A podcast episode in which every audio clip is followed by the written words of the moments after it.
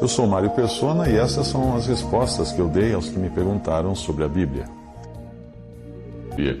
Deve existir também uma distinção clara entre uma reunião de assembleia, que tem um caráter solene, e uma reunião mais informal. Por exemplo, quando uma família, um grupo de irmãos, se reúne para ler a palavra, orar, cantar hinos, conversar, etc. Que é basicamente o que vocês estão fazendo, não é? Enquanto aguardam serem recebidos à comunhão à mesa do Senhor. Uma reunião da igreja ou da assembleia é, uma, é, um momento solene, onde dois ou três são reunidos pelo Espírito para o nome do Senhor Jesus. Não se trata de um encontro casual entre irmãos, como num bate-papo ou numa festa de aniversário. Também não é uma reunião de negócios, mas é uma reunião que tem por objetivo partir o pão, celebrar a ceia do Senhor, aprender a doutrina e a comunhão dos apóstolos, orar, reconhecendo a presença, a presença real do Senhor no meio.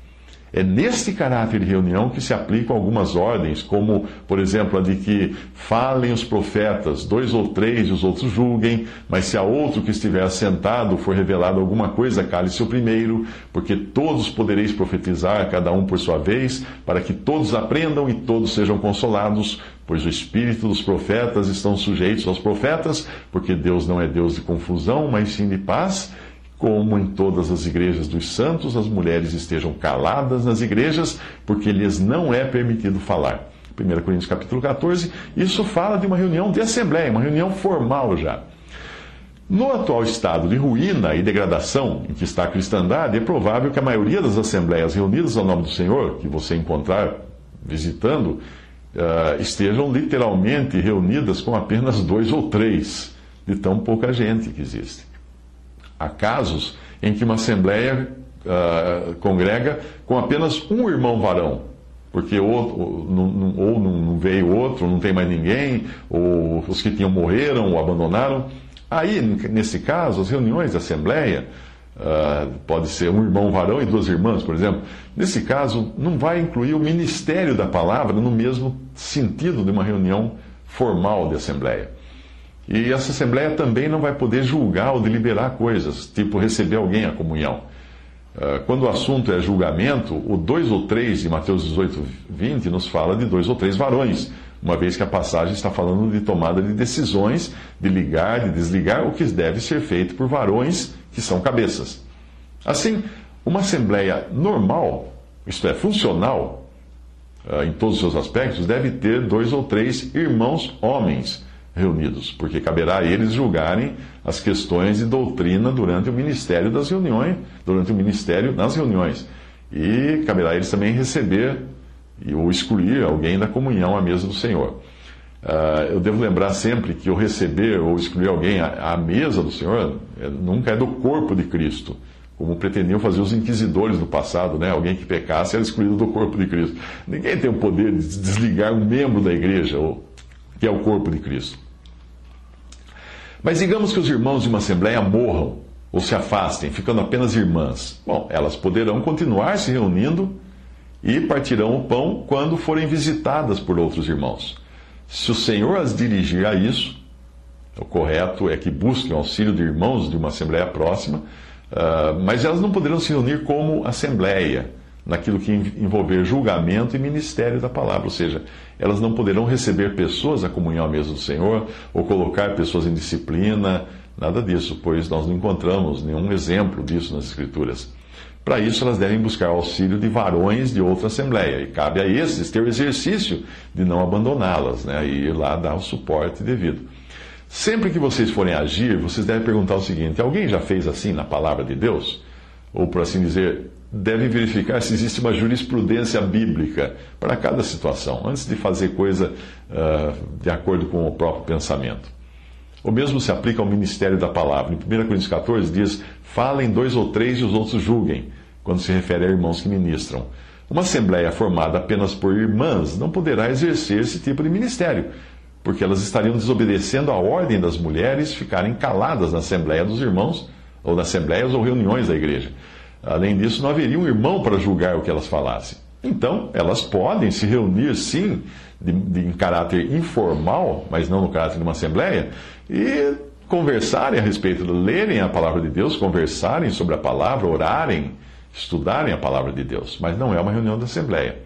Uma Assembleia onde tenha restado apenas um irmão varão também não poderá adotar ações que envolvam julgamento, porque você precisa de dois ou três para julgar as coisas. Portanto, ele não poderá receber ou excluir pessoas da comunhão. Para isso, o único irmão do local deve buscar auxílio de irmãos de outras assembleias eh, para que façam isso. Eu não me lembro se existe alguma coisa no Novo Testamento, a tal jurisprudência que eu mencionei, sobre essa questão da proximidade, uh, buscar sempre a ajuda da Assembleia mais próxima. Né? Uh, não existe uma lei a respeito disso, mas em Números 35 existe um princípio que pode ser aplicado, não como uma regra ou mandamento, mas como um princípio, para ajudar, um, um auxílio.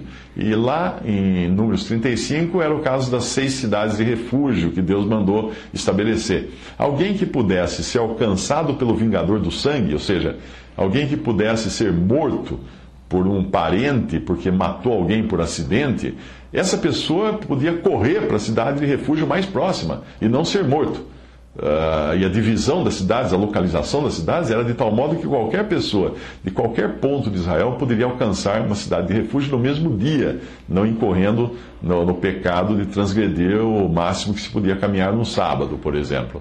Pela mesma razão, as reuniões de leitura, estudo ou ministério de uma assembleia, assim reunida, não podem ser consideradas reuniões em caráter formal de uma assembleia. Eu digo, uh, irmãos que reúnem informalmente para o ministério, estudo da palavra, etc., não podem se, estar reunidos no caráter de uma assembleia.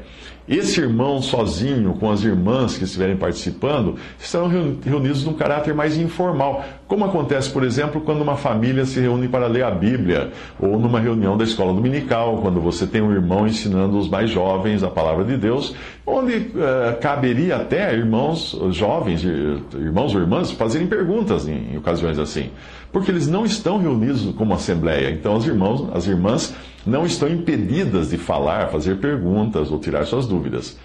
Portanto, quando você perguntou como seriam as reuniões que fazem em sua casa, antes de vocês serem recebidos à mesa do Senhor e, começarem a partir o pão como uma assembleia local, este é o caráter. Isto é, o mesmo de uma reunião informal de família, para ler a palavra, cantar hinos, orar, etc. Nesse caso, existe a necessidade de se aguardar pela direção do Espírito Santo.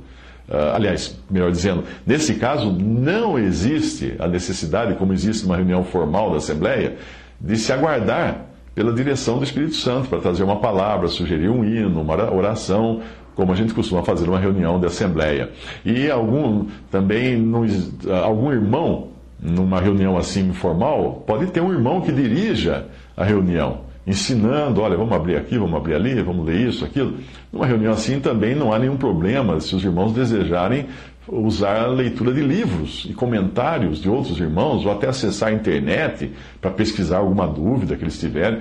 Coisas que, obviamente, não caberiam quando a Assembleia estivesse reunida ao nome do Senhor. Ninguém vai abrir um livro lá e falar assim, ah, vamos ler o que diz o irmão Fulano porque ali nós temos a palavra de Deus e a direção do Espírito, que são os nossos recursos. Eu vejo que às vezes nós erramos quando queremos dar a uma reunião informal entre irmãos um caráter de solenidade que a torna parecida com uma reunião de assembleia, e aí isso causa confusão na cabeça de alguns.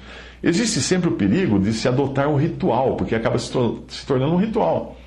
É bom que qualquer reunião de cristãos em torno da palavra seja feita com reverência, mas pode causar confusão se vocês tentarem imitar uma reunião da Assembleia, porque a reunião da Assembleia tem um caráter diferente, um caráter solene.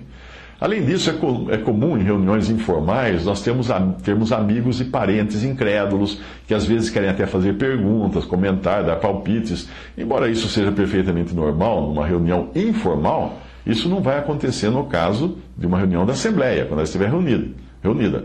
Às vezes, o fato de uma assembleia se reunir numa casa de alguém pode dar a um incrédulo ou uma pessoa que está visitando, que não sabe, né, não tem ideia de como uh, se faz ali, ele pode achar que aquilo é um bate-papo, por causa do ambiente onde a reunião está sendo feita, uma casa, uma sala de estar.